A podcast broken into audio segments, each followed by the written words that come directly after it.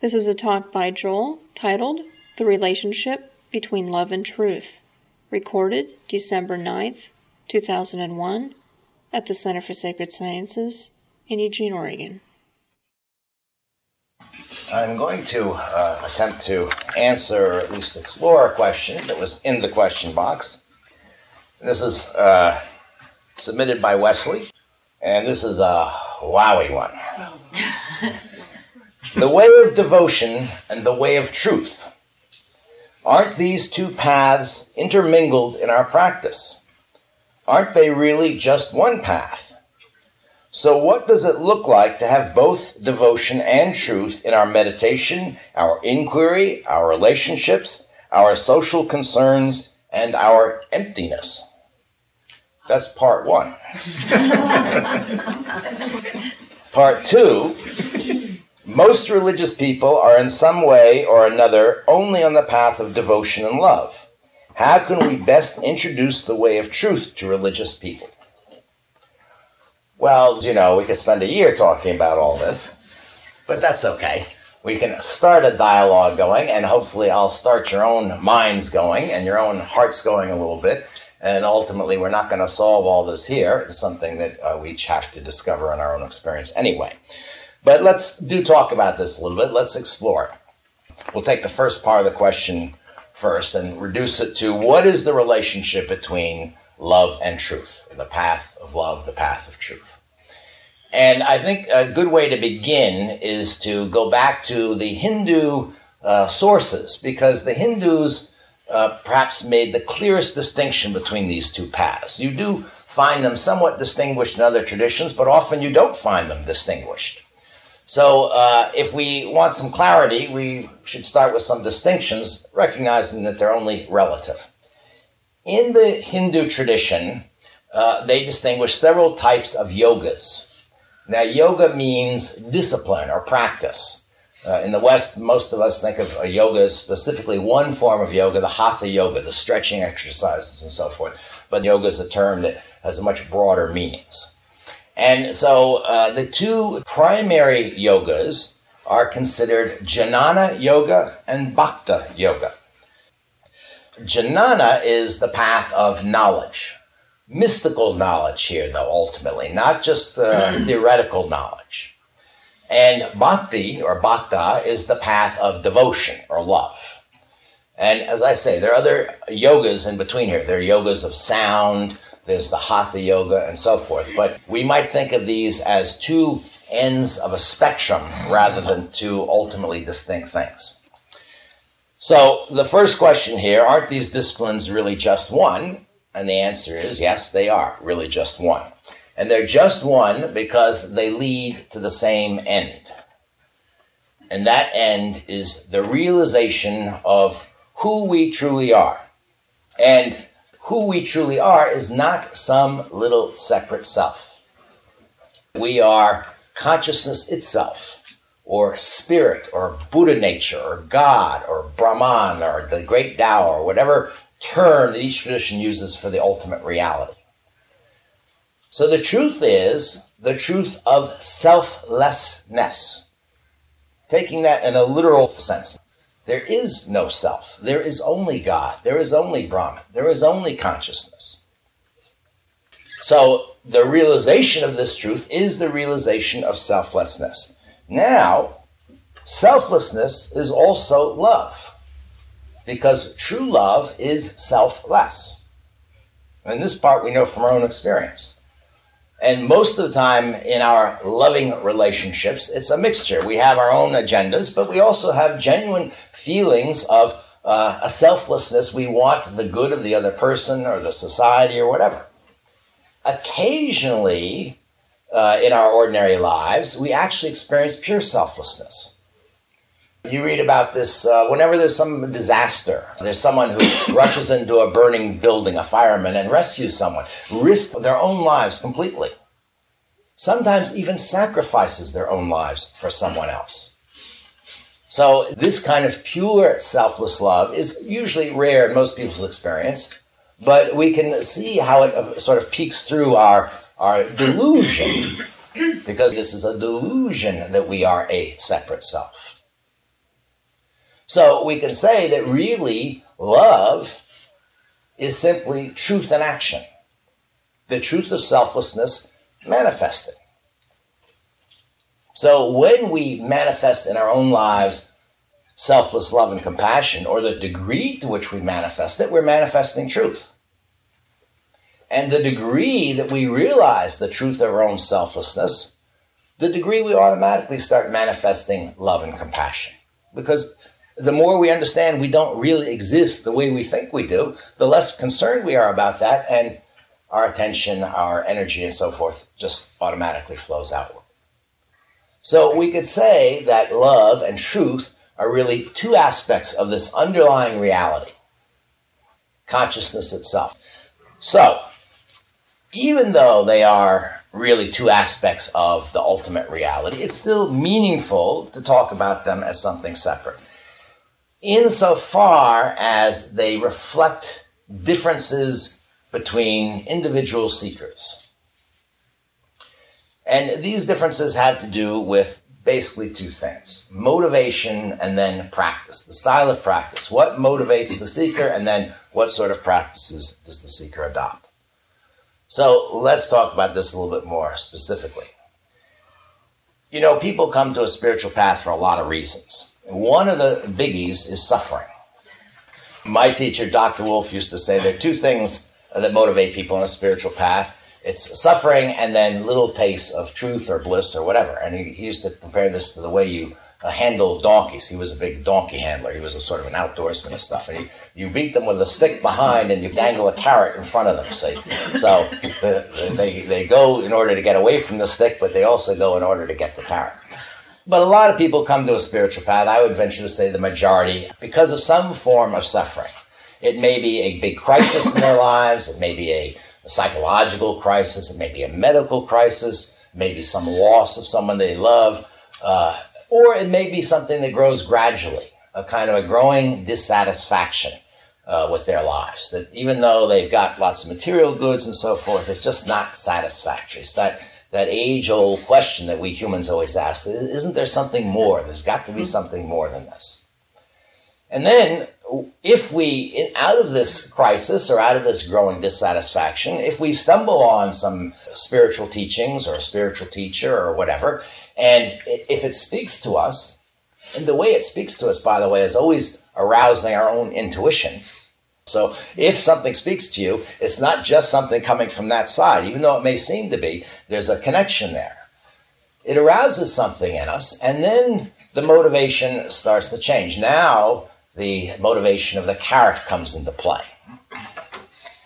And people have two different aspirations in this regard. And again, I'm making uh, broad brushstroke statements. Often they are intermingled. There are those who are, have this burning curiosity for the truth. What is the truth about myself? What is the truth about this world? It's very mysterious if we stop to think about it. When we're children, we learn the truths of our culture, which are adequate for us to function in the world. We go to school, we learn science, we learn all sorts of things that work at a certain level. But really, how do we get here? How did all this get here? Well, what are we doing here? Is there any purpose to being here or not? Even science, you know, modern science can explain how all this got here back to a certain point, the Big Bang. But you ask any scientist, well, what was before the Big Bang? How did the Big Bang happen? No one knows. We just sort of push the question back, you know. And most of the time, we don't worry about these things until something happens in our lives that makes us start to pay attention. So, the path of truth, the path of jnana, is a path that people who have this uh, desire, this, uh, this curiosity, tend to follow. Here's how the Hindu Upanishads, the great ancient Hindu text, put it Man must find his true self. He who has found and knows his true self has found all worlds and has achieved all his desires. So the idea is we're, we want to know the truth about the world, but especially about who we are. Who am I is the question. Who am I really? I mean, am I really just a body? Am I really just these thoughts? Our bodies change over a lifetime. You know, are you the body you are now? Or are you the body you were when you were two years old? Your thoughts change, your emotions change. Who are we really underneath all this? And then the path of jnana, the path of truth seeking, investigation, is the path of trying to find this out. Here's how the Buddhist Zen master Huang Po puts it. Only come to know the nature of your own mind, and you will in fact be a Buddha. Buddha nature is the ultimate nature in uh, Buddhist uh, traditions. So the secret is hidden within yourself. Now, it's interesting to note to take the path of jnana or the approach of jnana, I'd rather say approach because they're really all just one path. You don't have to believe in anything. You don't have to believe in God. You don't have to be religious. You don't need nothing except curiosity and perhaps a kind of intellectual honesty. You can't settle for less than certainty. Simone Weil, who was a great mystic of the 20th century, who actually in her own path combined jnana and bhakti in a very uh, uh, close equilibrium. She said, You know, belief is not worthy of God, only certainty will do. So if we just settle for mere belief, we're actually not honoring the God that we are believing in. Anyway, so this is how the path proceeds. It's this investigation. Who am I, basically? Who, what is the world? Now, bhaktis are motivated by love and a longing for the divine. Here's how Narada, who's the author of the great Hindu Bhakti Sutras, defines it. He says, Bhakti is intense love for God. That's pretty simple and straightforward. This is really Jesus' commandment, you know, the greatest commandment love the Lord thy God with all thy soul, with all thy heart, with all thy mind, or might sometimes, which actually just comes from the Jewish tradition. It's built into the Shema, which is the central prayer of Judaism. Hear, O Israel, the Lord is our God, the Lord is one. There's another line in there, and then this is this line. So Jesus is really just teaching uh, Judaism to Jews, but he's he's pulling it out as a practice. What would it mean to actually practice that? How demanding that is. Love God with all your heart, with all your mind, with all your soul. What would that mean? Hmm, interesting. In order to be a bhakti, you'll notice, you do have to have some experience or belief in the divine in some form. Ultimately, of course, the divine is formless. But even in the form of an experience, it doesn't have to be something concrete. So, for instance, it's very uh, traditional in the Hindu tradition to fall in love with the divine in the form of a guru. You meet someone who's spiritual and they reflect that essence to you. And you get a glimpse of it through the guru.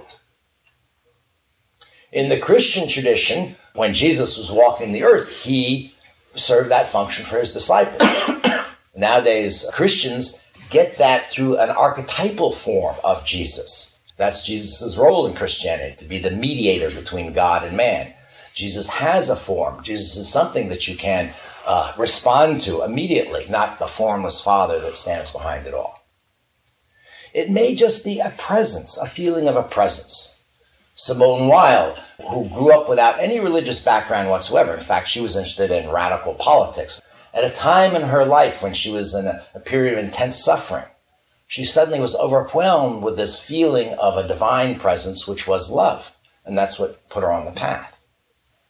So, whatever form it takes, it doesn't matter. But you do need some sort of experience of the divine because you can't love or even begin to love with all your heart, with all your mind, with all your soul, something that you have no experience of, no knowledge of. So uh, you can choose, in a certain sense, in a relative sense, to be a jnani. You can't, in a relative sense, choose to be a bhakti. So that's one of the disadvantages of the bhakti path in that sense. And you know, Christians are always running into problems with this because they're trying to tell people how wonderful their religion is. You know, if you only love Jesus, let Jesus into your heart. But if you don't believe in Jesus, you don't love Jesus, how can you force yourself to love, you know? It's like uh, we've all had this experience where we meet somebody who all our friends say is just right for us, you know, as a mate, right? They all say, "Oh, what a wonderful person! All these great qualities," and you appreciate that. And you think that's great, but you just don't love them. I think almost everybody here has gone out with somebody at some point who loves you and has all these great qualities, and everything is great, but there's only one thing missing: you don't love them. Has anybody had an experience like that? Or has anybody not had that experience? no hands. You didn't have that experience? Wait a minute, I got Yes or no? You yes, you've had the experience of of being in love of somebody being in love with you, but you just didn't love them, right? Yes, okay. George communicates by looking at my hands here. So this means yes, this means no. George is not only a fully functional mentally, he's very bright. So don't just mistake this for some sort of catatonia. All right. So, this is a matter of grace, really. Once that happens to you, once there's some glimmer of an experience, and I said you don't have to be religious prior to it, it can come any time, like Simone Weil. But once that happens, then there is the possibility of taking a bhakti approach. And then, yeah, go ahead. It seems that Jnani also has to have the grace to uh, believe that there is a truth to find and, and, the, and the longing to find it in order to start on that path. This is true. That's why I said, in a relative sense, you have a choice. But ultimately, it all goes back to everything's grace anyway. But in a relative sense, you can use the mind, you can convince somebody, persuade them uh, to at least uh, look. Do you know what I mean? They do have to have that intuition. You're right. They have to have that curiosity. Without that curiosity, there's not going to be much of a path. And at different times of our lives, uh, we're not interested.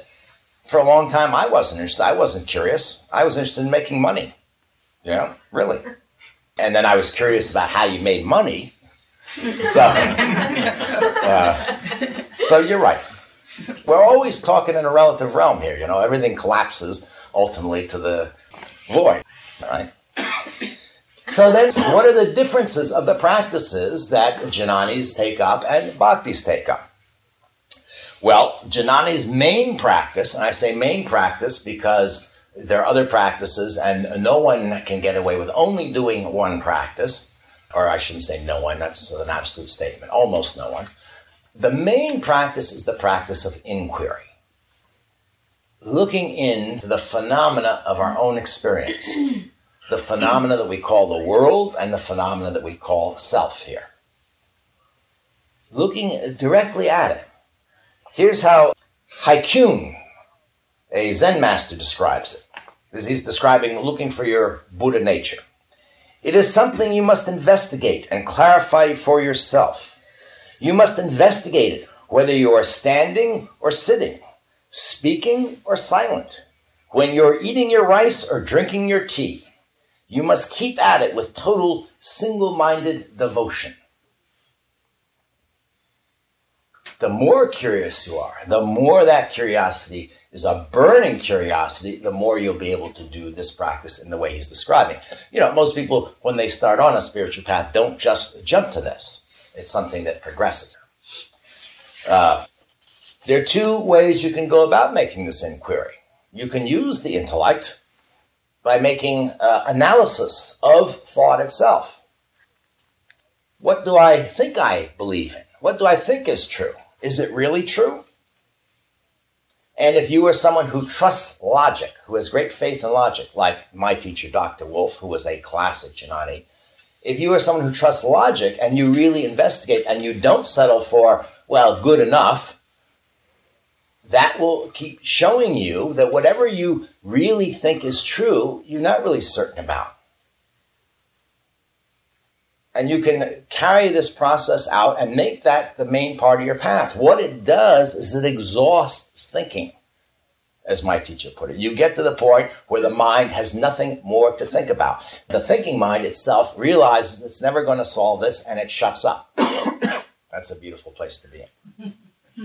Most Jnanis combine intellectual analysis, particularly in the beginning of the path, with a non conceptual form of meditation. In other words, just what we were doing this morning, where you train your mind not to be wrapped up in thought so that you can look directly, experience directly, nakedly what is going on in your life without the filter of the concepts you've inherited from your culture, your friends, your teachers, and so forth.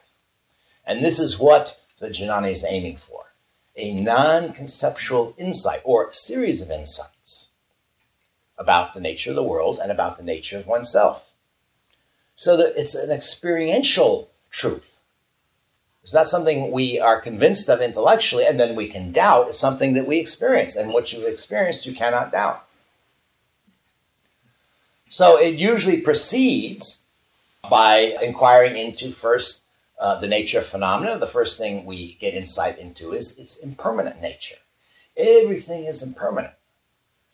Now, we can say this, and I think most people here would assent to that. You know, even the stars, science tells us, are impermanent. Eventually they're going to implode or whatever. But what mystics are talking about is everything, every moment in our experience is impermanent. The sound of my voice is impermanent. My thoughts are impermanent. My emotions are impermanent. The perceptions I have are impermanent of the world. I, I, right now my eyes are open and all this is in my visual field. I close my eyes, it's gone. I walk out of here and all this is gone. There's a whole other phenomenon in my visual field. The sounds I hear come and go, the sensations. Everything is impermanent.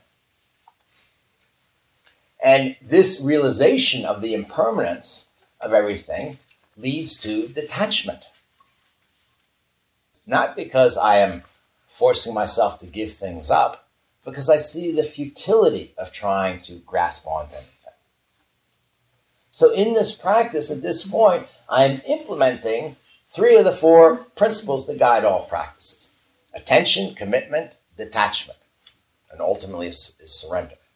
I have to pay attention, but I have to make a commitment to pay attention, like Hakuin described. I really have to look. And I have to look until I am satisfied that I have seen something that I now know to be true. I know everything's impermanent. I know from my experience. If I keep looking, I never find anything that is permanent, anything that's impermanent, any phenomenon. Then I turn this inquiry onto myself. So who am I? Well, all the things I think I am are impermanent. My body is impermanent. And not only is my body impermanent because it's going to die, my body is impermanent moment to moment. Sometimes I'm aware of it, sometimes I'm not. I go, I go to sleep at night and there's no body. Or maybe I have a different body. Maybe I'm a bird and I'm flying through the air. Or the mind says, well, there must be a body there lying in the bed. Okay, that's thought, but that's not my naked experience, is it? That's why it's so important to do this meditation, to free our minds from this thought and see what is our real experience. My thoughts, my ideas change. They, my thoughts come and go very rapidly. My emotions, sometimes, you know, you feel like you're stuck in anger. But really, you look, anger comes and goes. Even if you feel a, a, you're stuck in some great massive anger, if you look very closely, it's more like vibrations.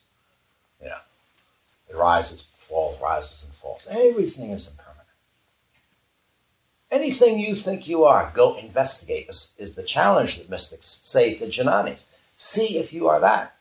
And if everything is impermanent, if everything comes and goes, there is a certain sense that I'm still here. I don't feel I'm coming and going in all this. So, what is that I? What does it really refer to? If it doesn't refer to the body, and it doesn't refer to our thoughts, and if it doesn't refer to our emotions, what does it refer to? In Hinduism, this practice is called neti neti. Not this, not that. You examine and you see, no, I'm not this, I'm not that, I'm not this, and I'm not that. And you're stripping away, so to speak, all this impermanent phenomena, trying to see what is there that is eternal, that is not impermanent. So that's the main practice of the jnani. Finally, it leads to a realization of a total surrender of self, of the little self, separate self, because you realize you aren't this, so you let it all go, all that cling to I, me, mine, and a total surrender of all thinking about all this. And then you arrive at this space where everything stops and you see the truth. There is no self. There's only consciousness itself. And all this is just forms of consciousness arising out of consciousness, passing away into consciousness. Yes? When you talk about consciousness in that way, uh, does that include everything, plants, trees, everything, or just humans? Everything. Okay. Rocks. Moon, stars. But this is something to investigate. Have you ever experienced anything outside of consciousness? No. Yeah. So, in that sense, everything is inseparable from consciousness. It's in the same way that everything, like an object like a gong, stands in space. It, it, it, manifests in space, right? We in our minds think of space as different from gong. But if you really examine this, this is the path of inquiry, you can't have a gong without space. You might have space without a gong, but you can't have a gong without space. So, in that sense, it's inseparable from the space in which it appears. And that's what mystics mean about everything as an expression of the space of consciousness. That's a, a little clue for you to follow. You inquire about that. Well, there's a sense that everything else has consciousness also. Ah, uh, here's a question for you. Okay. Do things have consciousness? And you never mind about other things, start with yourself. Do you have consciousness or do all the things that you consider to be you appear and disappear in consciousness? Perhaps both. Well, you investigate. I will. And if you think you have consciousness, or say I have consciousness, then answer the question to what does the I refer? This is what we're trying to find out. Really, to what does this I refer? Uh, then this realization there is no self, there is no world as something independently existing out there. Like I'm here and I'm in this world and this world is different from me. This whole illusion about how reality is constructed, we realize that's not true. There's only consciousness. Here's how Shankara, who was a great Hindu Jnani, describes this. And in their terms, it's the realization of Brahman, which is the name of ultimate reality, which is described as Satchit Ananda, which means being consciousness bliss. Where is this universe? Who took it away? A while ago I beheld it. Now it exists no longer. This is wonderful indeed. I have realized my identity with Brahman. My mind fell like a hailstone into the vast expanse of Brahman's ocean. Touching one drop of it, I melted away and became one with Brahman. So this is an example of the end of the Jnani path, where it goes, and using this primary practice of inquiry.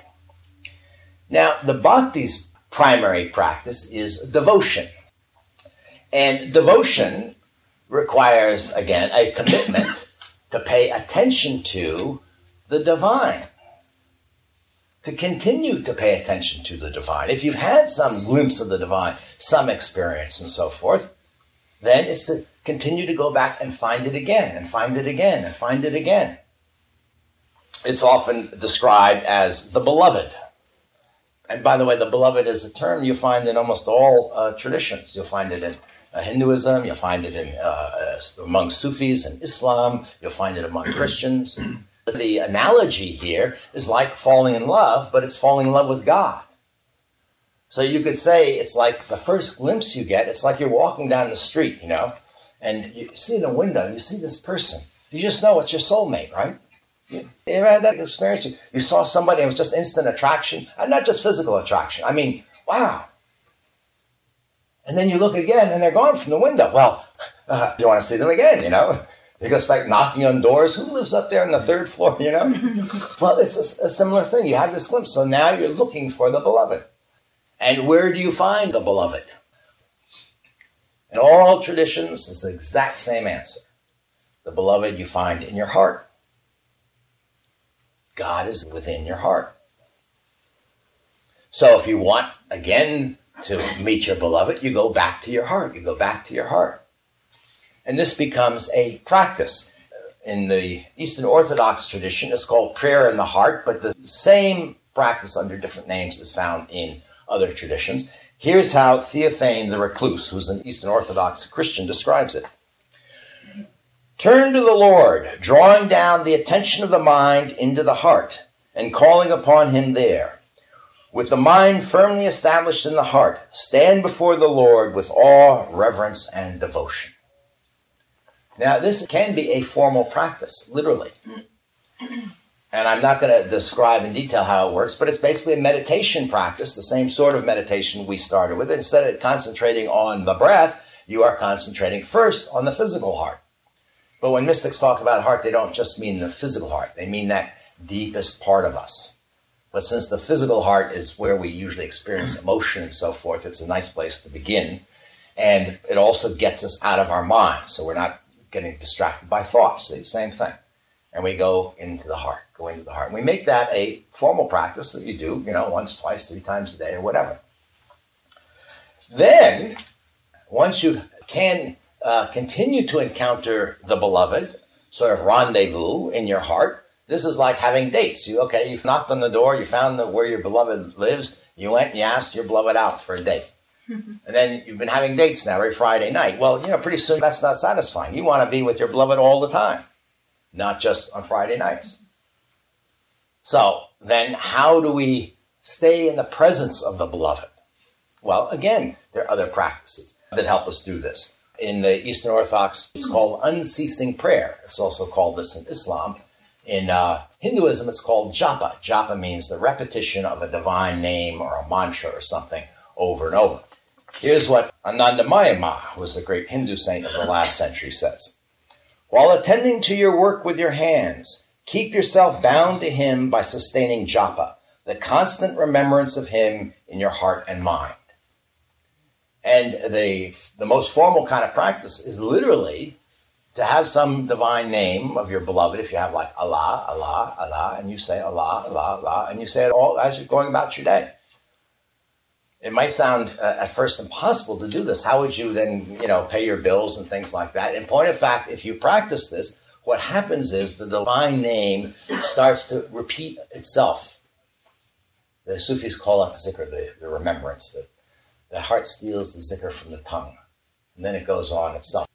The Eastern Orthodox Christians say the Jesus prayer, which is the form they use, becomes like a, a brook murmuring in your heart just all day. It's a little bit like, you know, you get a TV jingle or something stuck in your mind, except that's a very superficial level. But it gives you some idea of how this is actually possible. You actually feel it reverberating in the heart area, in the chest area, not just something up there in the mind distracting you. Now, if you practice this, then you more and more experience the beloved. You more and more experience the presence of the beloved, what Christians call consolations or graces or whatever. And this leads to detachment. Again, not because you're forcing yourself to give things up, but because this experience outshines all the worldly pleasures that you can imagine. So you thought it was great going to the movies, or it was a great, I don't know, whatever, you know, shopping and so forth. Well, they don't compare. Here's how Rumi, a great Sufi poet, uh, describes this. And he calls this entering the world of poverty. This does not mean outer poverty. This is a spiritual poverty, which is the poverty of giving everything up to the beloved, is what it means. When you enter the world of poverty and practice it, God bestows upon you kingdoms and worlds that you never imagined. You become ashamed of what you longed for and desired at first. You say, Oh, given the existence of something like this, how could I have sought after such trifles? So, you know, it's a little bit like, I don't know, when we grow up, you know, when we're children, uh, we're fascinated by toys and all that. We outgrow them. They're greater pleasures, you know. You turn 12, 13, 14, you discover sex, and, you know, who wants to play with dolls or fire engines anymore? It's the same uh, principle at work here.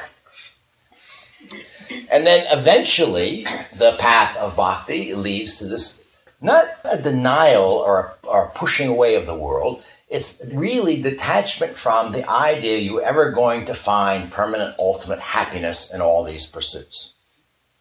That's what it is. And yes, go ahead. It's not. I guess that, that's where I find confused. It doesn't mean you you just lay back and just relate to God and don't pay your bills or don't even go out and eat or you have to survive.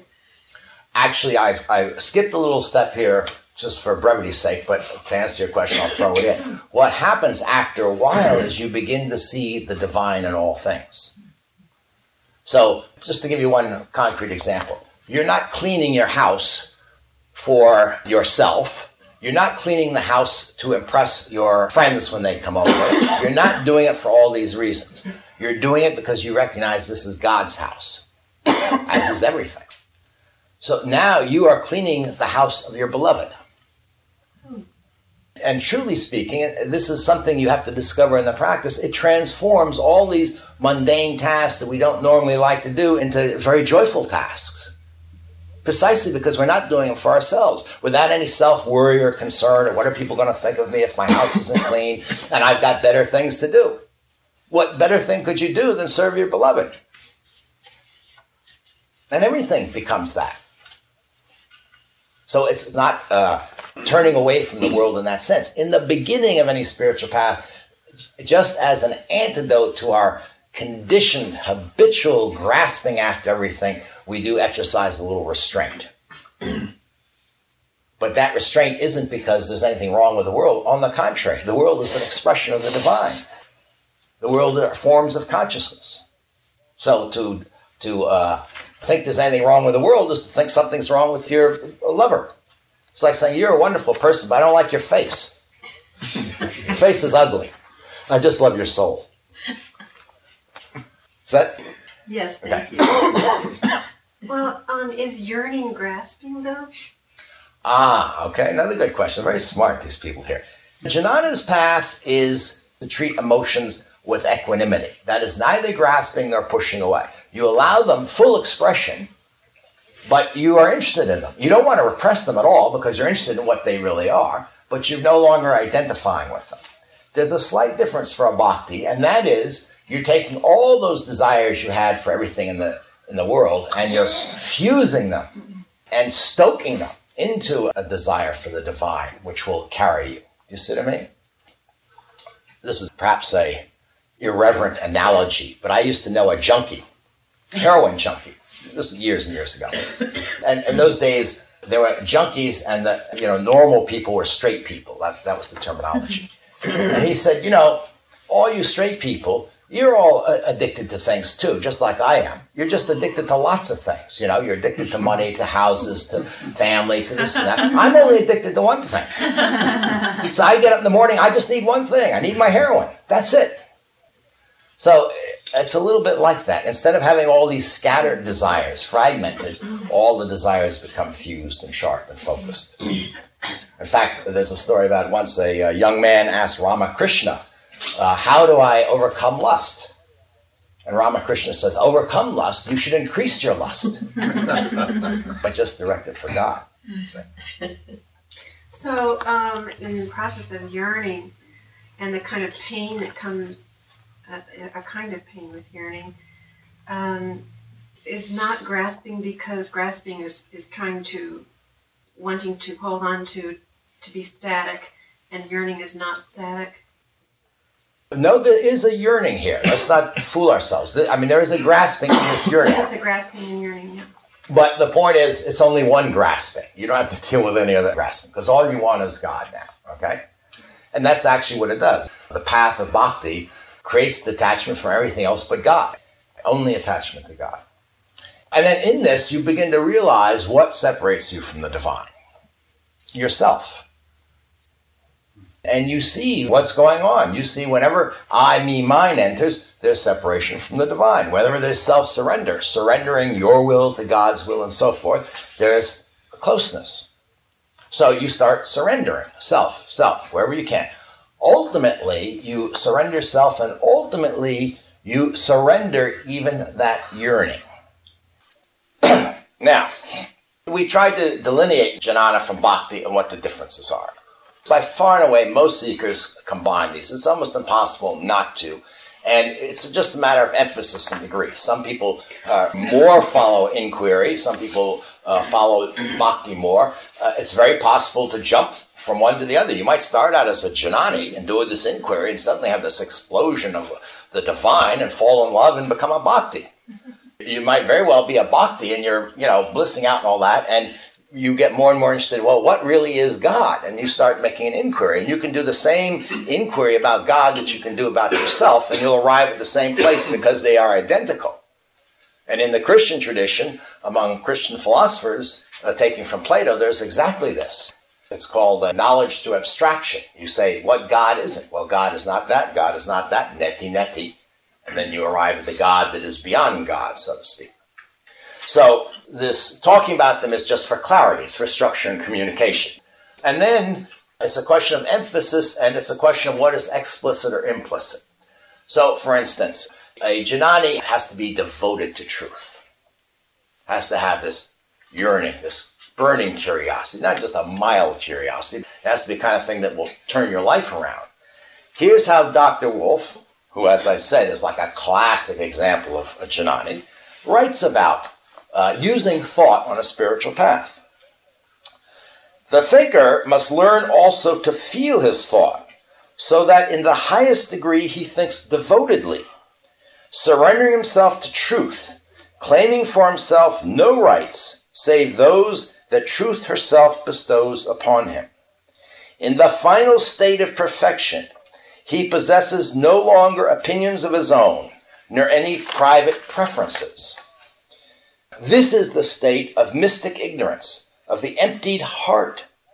He who thus becomes as nothing in his own right then is prepared to become possessed by wisdom herself.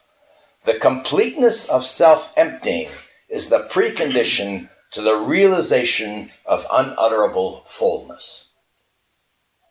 Now, if I put God instead of truth in here, that sounds like a bhakti writing. You see what I'm talking about? It's the same reverence and devotion and attitude towards truth that a bhakti would have towards God. It's also true that bhaktis have to practice self inquiry, have to become aware of what is going on in themselves. What are the veils that stand between them and the beloved? And Anandamayi writes about that. She says, It is important to discriminate minutely. If you examine yourself, you will see, what have I been doing the whole of today? For how long have I remained without the remembrance of God? How much have I thought of the beloved, and how much of that which is harmful, which leads to death? Become aware of this. So, this is an advice to a bhakti to practice self inquiry. Both bhaktis and jnanis have to practice love and compassion. This is key no matter where you are on the spectrum love and compassion for other beings, serving other beings. Here's a Tibetan Buddhist who's it's very Jnani tradition, at least at the uh, more educated levels, Jamgon Kongtrul. He writes, the whole basis of mind training is the two principles of throwing out concern for your own welfare and taking complete hold of the welfare of others. And here's Catherine of Siena, who's a great Christian mystic. She writes, or this is God talking to Catherine of Siena. In loving me, you will realize love for your neighbors. And if you love your neighbors, you will do everything you can to be of service wherever you are. For where the fire of my sweet charity is, the water of selfishness cannot enter to put out this sweet fire in the soul.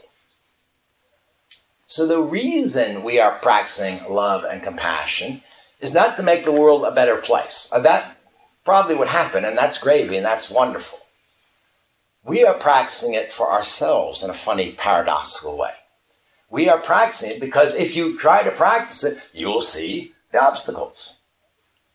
You will see that part of you that's mixed in that says, well, I, I can't give a dollar because uh, I really need this dollar. You know, I was, I don't know, I, I was going to the movies tonight and I only have five dollars. This person needs a dollar, but I want to go to the movies. Uh, you see your self-centeredness.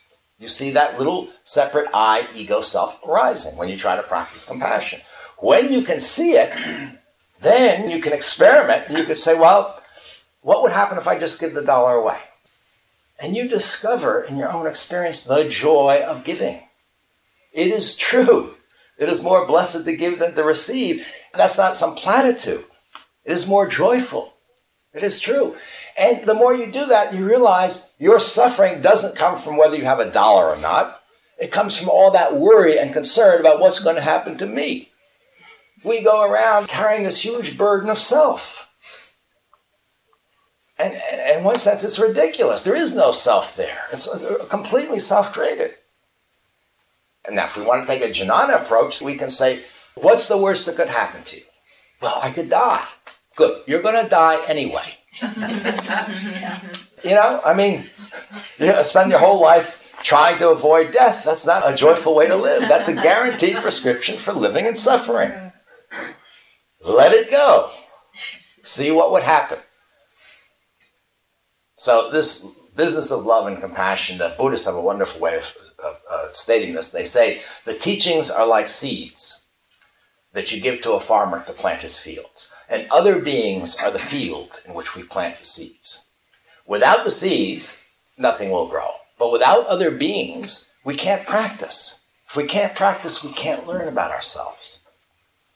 So in Buddhism, they don't have any idea of God or devotion to God, but they have a tremendous idea of devotion to other beings. Other beings are our teachers. Other beings are our opportunity. It's complete reverence. And the more they challenge you, the more they're your teacher.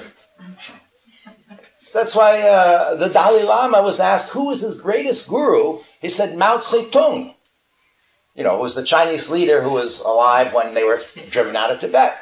And somebody didn't think he was serious, and he said, No, I am. He said, I grew up in a palace studying Buddhism. I had gold plates, I had servants, I had all that. I studied suffering, but I had no idea what suffering was until Mao Zedong came along. He taught me suffering. And then I knew what Buddhism was about. Jesus said, What? Love your enemies. Why? They're your greatest teachers. That's why. Not because you're going to get into heaven if you love your enemies and somebody's, you know, keeping score and giving you little merits or demerits.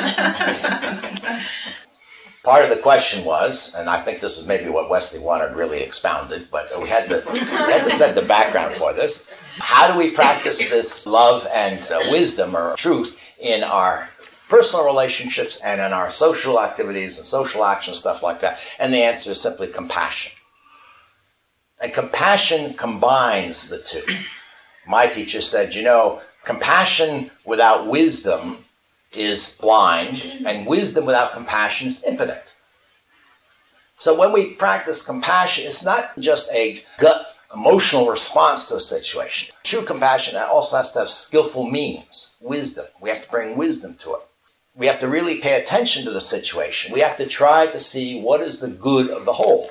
And the same action in one situation may not be skillful in another situation. And we might actually have to do something that doesn't look compassionate, that looks cruel, even. There's an expression I think most of you are familiar with tough love. Tough love can be compassionate. So it's not a naive compassion here, it's a wise compassion, and that combines these two approaches to the spiritual path. And there's no end to that. This kind of wisdom is relative wisdom. This is always the, the unfolding of the, of the uh, dance. And we get better and better by making mistake after mistake. That's how we learn. So if you're looking for the perfect act of compassion, it doesn't exist.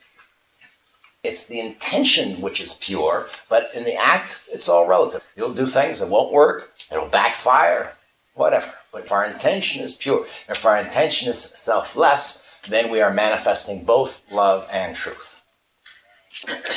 So, to summarize this, uh, we could say that self, the little self, the ego self, is like a prison. that's made of brick and mortars. And the approach of jnana is like having a pick. And with that pick, you pick out one brick at a time.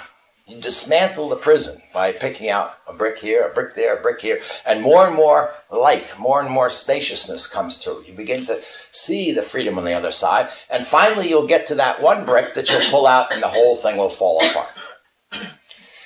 The approach of the bhakti, the approach of love and compassion, is like using solvent to dissolve the mortar that holds the bricks together. So the best path is, you know, you put a little solvent on, dissolve the mortar, use the pick, pull the brick out, put the solvent on. You know. This is why it's said in, in, uh, in a number of traditions, it's a very common metaphor that love and wisdom or love and truth are like two wings of the same bird. The bird cannot fly without the two wings. And I put a little PS in here for Wesley because part of his question was, what does it look like in relation to our emptiness. I had to think about that one for a moment. But uh, then I said, of course, that uh, love and truth, and the way we manifest them, fly out of emptiness and they go back to emptiness, along with everything else. So, then uh, this last part here. Most religious people are in some way or another only on the path of devotion and love. How can we best introduce the way of truth to religious people? You know, I'm not sure we need to, uh, first of all. And part of the reason is that most spiritual people uh, gravitate or are drawn to the path of devotion. And there's a very good reason for that. It's easier. And if you've had an initiation, see, this is the big if. If you've had this encounter, if you've had this glimpse, it's easier. Uh, Krishna tells Arjuna in the Bhagavad Gita, the great uh, classic work of Hinduism, he said, you know, the way of the formless, that is the way of inquiry into what has no form, is very difficult for people. It requires a lot of toil. But if you focus your devotion on me, Krishna, my form, then very quickly I will lead you out of the ocean of suffering. I'm paraphrasing, but basically that's what he says. And, and that is true.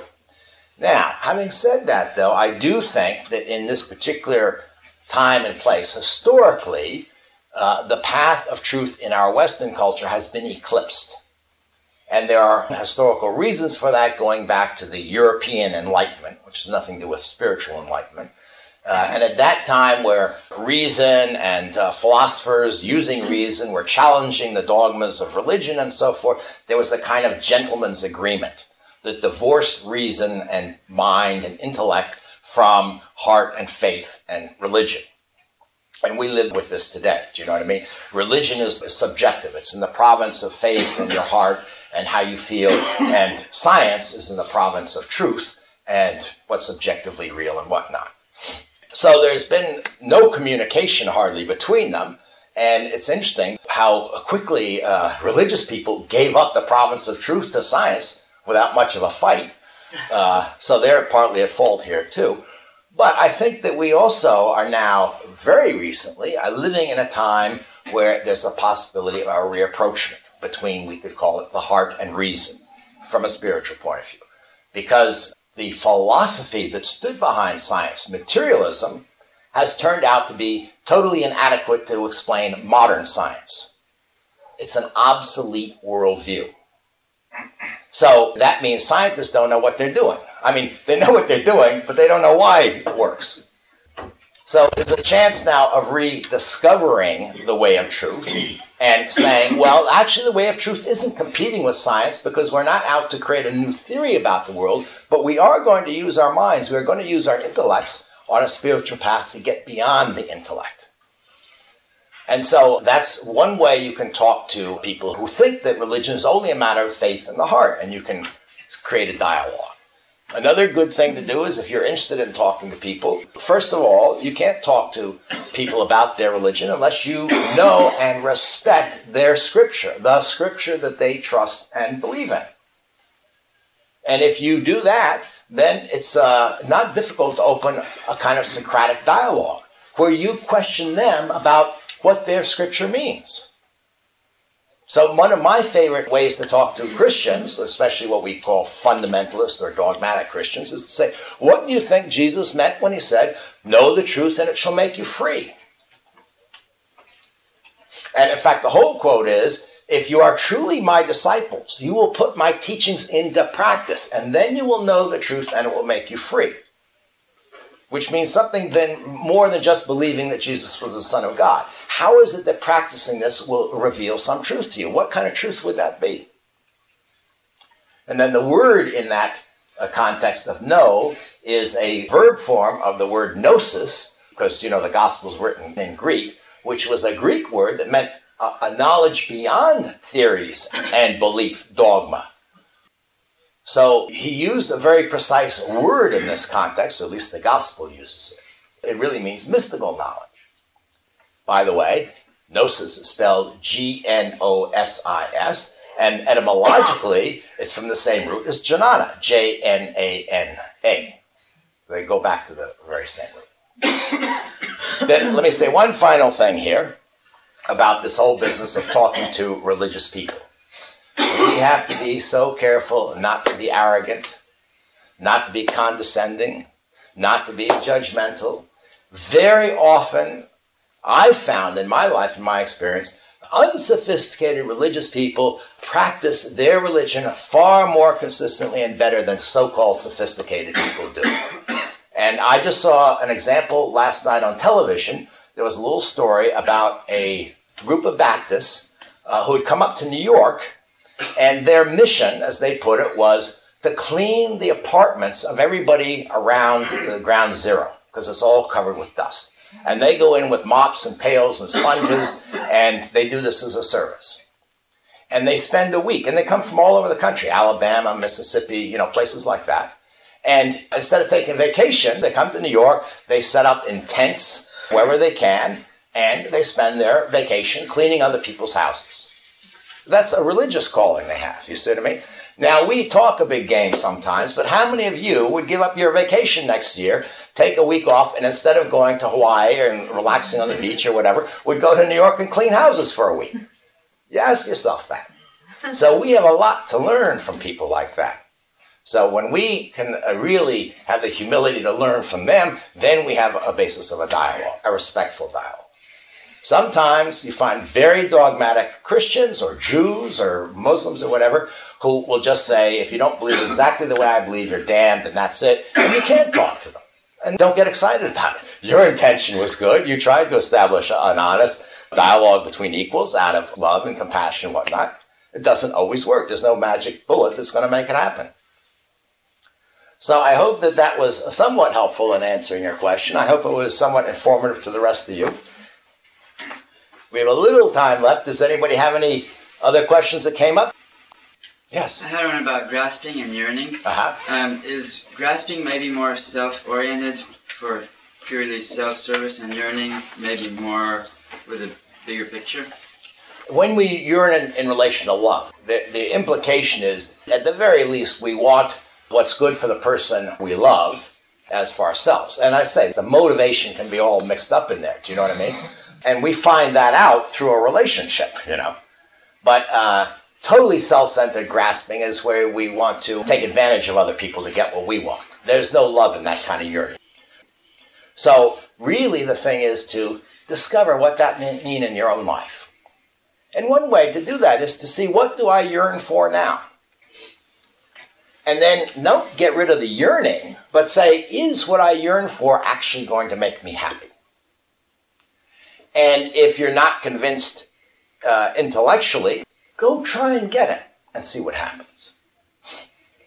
I often tell people, especially younger people who are just starting out in life, who are you know full of enthusiasm and dreams and ambitions and stuff like that, and maybe they take up a little spiritual practice, but it's conflicting with what they really want to do. They want to get out in the world and you know have some experience and all that.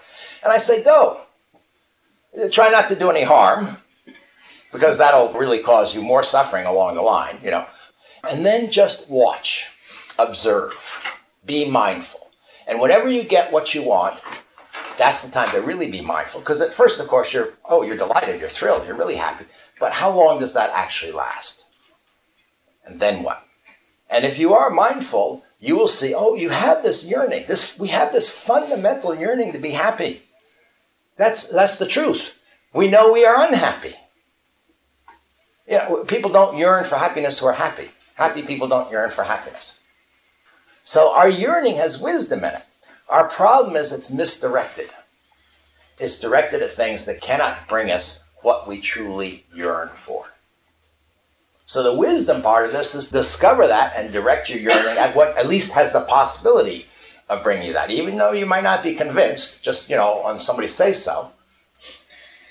In my own case, it wasn't so much I was convinced that there was such a thing as enlightenment and all that, as I became convinced that there was no other way to become happy. So I had nothing to lose. It didn't take a lot of courage or anything. If you have that insight, you see, if you really know that deep down.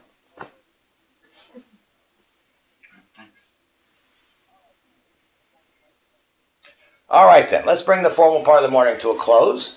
You're welcome to stay and have some tea, check out the library, and until we see you again, peace to you all.